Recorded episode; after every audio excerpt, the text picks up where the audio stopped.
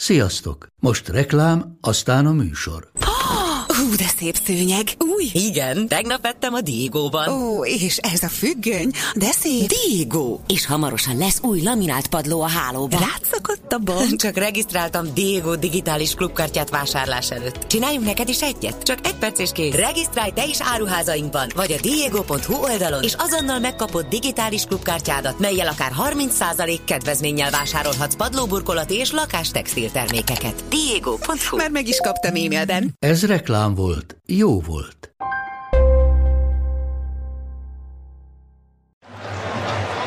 Now Croatia on the brink. Pasalic only has to score to ensure the job is done. Which he does!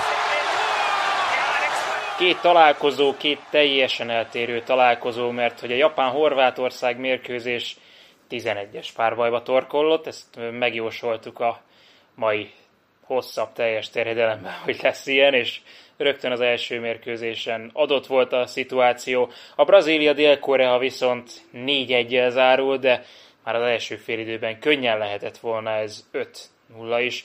Most Vái Bencével beszéljük ki a dolgokat, és menjünk időrendben szerintem adja magát a dolog, hogy Japán kiesését beszéljük meg. Először az első 11-es párbajt a 2022-es Katari VB-n, összesen a 31-et a vb történetében.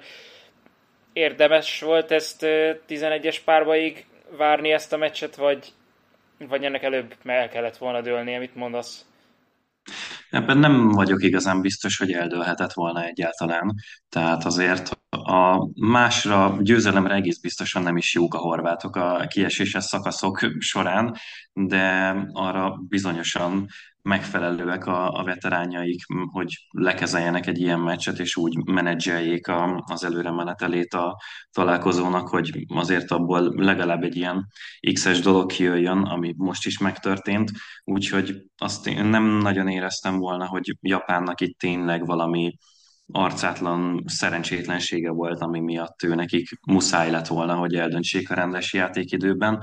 A 11-es párbajban meg valami egészen förtelmes volt, amit előadtak, főleg, hogy a saját nézőközönségük előtt sikerült ezt lebonyolítani, az, az tényleg borzadály. Még szerintem a meccsel kezdjünk, mert az a... Uh-huh. Ott is vannak furcsa dolgok. Tehát az első fél időben kicsit úgy éreztem, hogy hiába ez az óriási horvát rutin, hiába a rutinos játékosok, úgy pazarolták el a helyzeteket a, a japán kapu előtt ők is, meg talán a japánok egy kicsit kevesebbet a másik kapunál, de, de annyi lehetőség volt, hogy az volt az érzésem, mint hogyha itt simán lehetne akár 3-3 is már ez az első uh-huh. félidő, ami viszont változott, és ezt azért jó volt látni megint a japánoktól, hogy ők egyik pillanatról a másikra ö, kezdenek mondjuk egy, egy letámadással, aztán át tudnak állni a középpályára úgy, hogy, hogy abból elképesztő veszélyesen kontráznak. Tehát egy nagyon sok arcú csapatról van szó, és ezt uh-huh. megint bizonyították, nem úgy, mint a horvátok.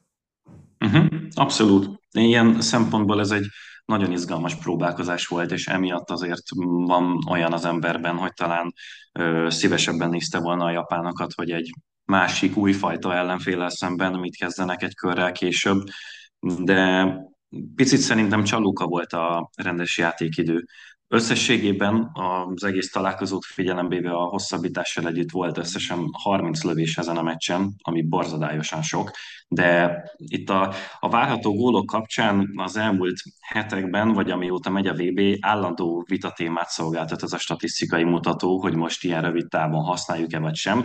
Minden esetre én most azért annyira használnám, hogy összességében a rendes játékidőt is, meg a hosszabbítást is figyelembe véve 2,65-ig jutott a két csapat, ami azért, hogyha 30 lövéssel vesszük együtt az egészet, akkor azt jelenti, hogy zömében úgy tűnhetett az embernek, hogy lődöznek össze-vissza a csapatok, és emiatt több gól is lehetett volna, de azért igazán nagy helyzeteik nem voltak a, a góljaikon kívül.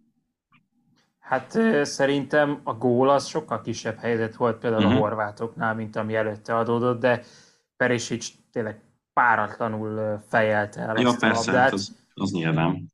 Uh-huh.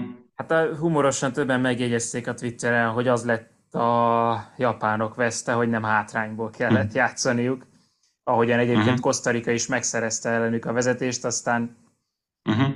abból nem lett semmi. Itt viszont ugye ők szereztek vezetést. Ez, ez nem tudom, hogy szerinted nyom-e bármit alatba, szerintem nem, uh-huh. nem ez volt a gond, hanem, hanem kicsit talán kevésbé voltak szerencsések itt a, a japánok is. Viszont akkor térjünk vissza erre a 11-es párbajra, mert szerintem ez is megérdemel még egy-két szót. Ugye azt hallottuk, hogy a horvátok jobban tudják kezelni a nyomást, mert hogy a 18-as VB-n is ők uh-huh. milyen 11-es párbajokban vettek részt, illetve a korábbi világeseményeken is mennyiszer volt horvát csapat ilyen helyzetben.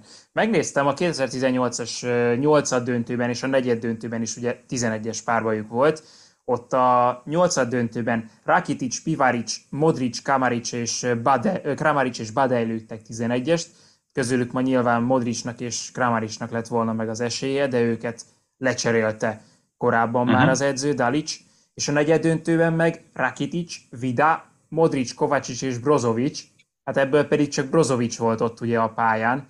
Tehát azért az, hogy, az, hogy valami, valaki jól kezeli a nyomást, ez, ez valahol azért megfoghatatlan nekem, mert akik ma lőttek, azoknak a, a gyakorlatban azért olyan nagy rutinjuk ebben nem volt azon túl, hogy igen, ők is horvátok. Abszolút, én ugyanezt vettem észre én is, ahogy ment előre a büntető párbaj, hogy gyanítottam előre, meg némileg az én szavaimból is lehetett volna arra következtetni, hogy az egész meccsnek a narratívája arra van felhúzva, hogy hát itt a, a hosszabbításokban, meg a, a 11-es párbajokban veterán horvátok ismét legyőzték a rutintalan, hosszú idő után megint sokáig jutó japán válogatottat. Ezek azért ilyen hosszú távon világbajnokságokat tekintve, ilyen torna jellegben nézve és narrálva az egészet, eléggé megfoghatatlan dolgok, és, és tényleg a semmiben tapicskolások. Egy 11-es párbaj az még egy átlagos foci meccsnél is jóval kitettebb a szerencsének, és a maga a 90 játékperc is borzalmasan kitett minden egyes meccs, meg minden egyes csapat tekintetében annak, hogy éppen hogyan alakul, mi merre pattog. Szóval ebben én így a, a két csapat viszonylatában nem nagyon tudok semmit sem ö, kinézni, amit, amit meg lehetne figyelni. Annyi, ami nem véletlen, hogy a kapusok fejben mennyire vannak ott, és hogyan tudnak játszani a játékosokkal. Aminél azért Ezt akartam még mondani, hogy ugye azon túl, hogy a, hogy a lövők kik voltak a horvátoknál, nem Szubásics védett, hanem a fiatal Livakovics, uh-huh. és ő volt igazán koncentrált, és ő volt az, aki tudta, hogy hova várja ezeket a lövéseket, és erről beszéltünk Rudival is, hogy azért itt a, annak, hogy fejben mennyire van ott egy játékos, annak nagy szerepe van, és ezek közül a japán büntetők közül, amik kimaradtak, szerintem kettő is borzasztóan rossz volt. Tehát, hogy maga a büntető is látszott, hogy, hogy gyengén van megrúgva, nincsen eléggé helyezve, és, és mint ugye csak a vak szerencsében bíztak volna, köztük a legelső, ami ugye szintén a statisztikák uh-huh. azt igazolják, hogy az első büntető az nagyon-nagyon fontos, hogy, hogy bemegy. Uh-huh. Abszolút. De igazából... Uh-huh. Mondd csak. A, annyit szerettem volna csak, hogy egy picit visszatérve arra, amit még a, a rendes játékidőről, meg egyáltalán a meccsnek az érdemi részéről beszéltünk, annyiban talán itt belegondolva ebbe, ahogy beszélgetünk, mégiscsak látnék valamit, amit, amit érdemes lehet fejtegetni, hogy a japánoknak ez olyan szempontból máshogy alakult, hogy amikor igazán jól játszottak a tornán, akkor tényleg volt egy olyan íve a meccsnek, ahol őnekik változtatniuk kellett taktikailag is, és menni lendületből az eredményért. És ez ilyen, uh, ilyen szempontból, meg hogy hogyan menedzselték mind az edzőjük, mind pedig a csapat fejben a találkozót, azért mégiscsak tök más volt. Ők szereztek vezetést, utána azt meg kellett volna tartani, ráadásul most úgy az ötvédőjükkel kezdtek, amivel azért általában sokkal jobban ment nekik a torna korábbi szakaszában is, és akkor utána kellett, vagy lehetett volna valamit változtatni. Úgyhogy lehet, hogy ez azért bennük volt mégis, hogy ez a borzalmasan lendületes, agresszív, agresszív hosszállásuk, ami őket egyébként azért most is, meg az egész tornán eddig jellemzett, az, az valahogyan, mire eljutottak a 11-esekig, az kiveszett belőlük. Igen, és ez ezért furcsa, mert még ehhez hozzátartozik, ide kapcsolódik szorosan az, hogy mennyire felkészültek voltak. Az Atletiken írta valaki, hogy japán kis szögletet még nem láthattunk a VB-n, most viszont tudták, uh-huh. hogy a horvátok ellen ez micsoda fegyver, és, és ezt is alkalmazták. Hát nálam a VB egyik pillanata a Moriasu meghajlása végén, ugye a szövetségi kapitány, a szurkolók uh-huh. hoz oda ment, és a pályán tényleg őszintén és elképesztő tisztelettel hajolt meg, amilyen tiszteletet egyébként a, a japán kultúra megkövetel az összes tagjától. A másik mérkőzésen viszont egy egészen más kultúrát láttunk, az úgynevezett Jogá Bonito a legszebb arcában jelent meg, Brazília tarolt, és tényleg az első félidőben 5-6-0 is simán lehetett volna. 8. perc Vinicius Junior, 13. perc Neymar, 29. Richarlison, 36. Pakéta. Hát a 29. perces Richarlison gólnál tényleg szerintem nem csak ők táncoltak, hanem, hanem mi is a tévé előtt, hogy úristen, ilyen focit uh-huh. klubfociban is ritkán, ritkán látunk. Abszolút. Fantasztikus volt nézni, tényleg, és nehéz az embernek nem gyermekien lelkesedni ezt a teljesítményt elnézve a brazil válogatottért, még olyanoknak is, akik nem feltétlen nekik szoktak szorítani a tornán. Mert valahogy ez a válogatott egyszerre egyesíti azt, amiért akik szeretik a brazil focit, meg szeretik a múltban is, felviszik a pályára, és közben meg van egy ilyen nagyon jó értelemben vett taktikai európai fegyelmezettségük, és most nem ilyen kultúrasszizmusba akarok belemenni, hanem hogy a, tényleg ez a csapat taktikailag a válogatott focinak a színvonalán kopírozza az európai top klubcsapatoknak a hozzáállását, meg a, meg a felállását, a játékát, és ezt tényleg tök jó nézni összes nagyon izgalmas fúziós dolog jön ki belőle. Hát nagyon kevesen tudják azt megtenni, hogy tiszteljék őt a játékosai, szeressék a játékosai, és közben ilyen szintű taktikai hátteret adjon. Azért azt is nagyon jó volt látni, hogy Tite is táncolt, mindenki táncolt gyakorlatilag ebben a brazil csapatban lehet, hogy kicsit korai a téma felvetés, mert tényleg még, még lehetne napestig dicsérni ezt a brazil válogatottat, mégis nem hagyott nyugodni már közben sem a kérdés, hogy vajon hányan veszik ezt tiszteletlenségnek, és azok közül, akik a brazilokat nem nézik annyit, nem látták még annyit esetleg, nem ismerik a kulturális hátteret, uh-huh. azok közül mennyien sértődnek meg azon, hogy hogyan viselkedett, hogyan játszott ez a brazil válogatott, Mindezek tetejébe ugye még a 63. percben Militao helyére beállt Dani Alves 39 esztendősen. Ez tényleg nagyon távol áll a, attól, hogy megsérteni akarnák az ellenfelet. Militao amúgy is uh-huh. veszélyben volt a sárgalapok miatt. Majd jött a Weverton csere, ugye ő a harmadik számú kapus, és így már a 26 fős keret minden játékos a pályára lépett a brazil válogatottban ezen a Katari VB-n. Tényleg nem nem akarom sokszor most már elmondani, uh-huh. de szerinted megalázó ez, vagy pedig, vagy pedig egy szép gesztus, és láttuk kiteljesedni ezt a brazil futballkultúrát? Mm, ez, erre szerintem csak nagyon szubjektíven lehet válaszolni, és az én véleményem az, hogy engem személyesen ez nem zavar. A sokkal arcátlanabbnak gondoltam volna ilyen borzalmas szétselezését az ellenfélnek, meg a tényleges megalázását, amit szerintem más brazil csapatok, meg játékosok sokkal régebbi tornákon megengedtek maguknak. Ez szimplán egy nagyon felszabadult, nagyon szép és, és tényleg kombinatív, rendkívül látványos játék volt, és mellett a szövetségi kapitány megpróbálja így kollektív, szociális szinten is egybe tartani a keretet.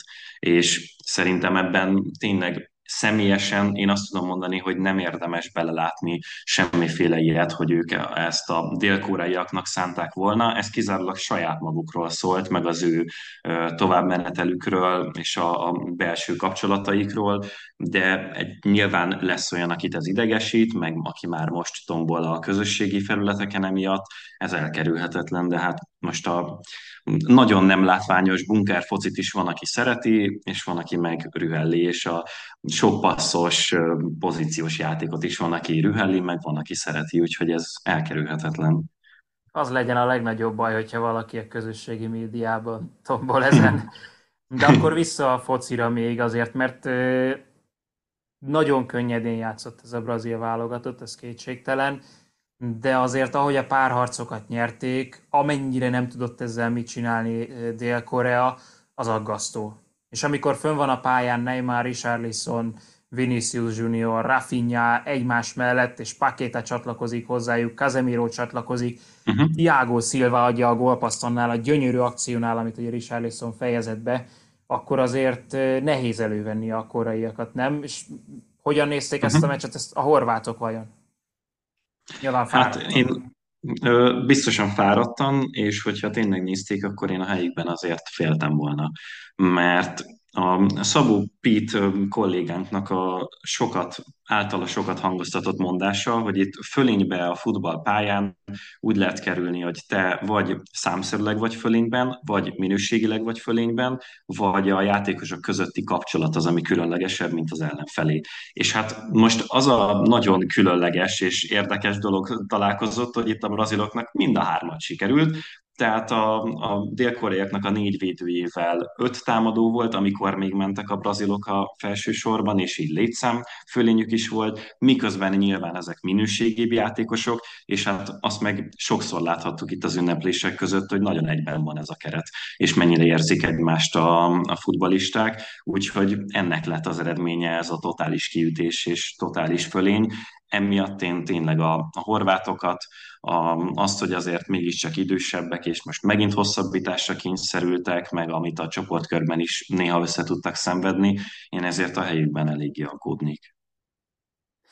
Várom a Lovren, Richarlison és a Guardiol Neymar párharcokat, illetve föl lesz adva a lecke a szélső védőknek is, de az majd ugye a vasárnap következik, tehát az még odébb van, hogy a Vatreni megmutassa, hogy mit csinál a Zsoga mhm. ellen. Most holnap Marokkó, Spanyolország még délután, és este Portugália, Svájc a nyolcad döntőben, és utána két napos szünet következik, tehát hogyha valakinek jelentkeznének majd elvonási tünetek, akkor holnap gyorsan nézze végig ezt a két találkozót, de meg hallgassa továbbra is a Katarodot, mert holnap is jövünk természetesen este újabb műsorra. Köszi Bence, hogy itt voltál, és akkor holnap találkozunk. Én is köszi.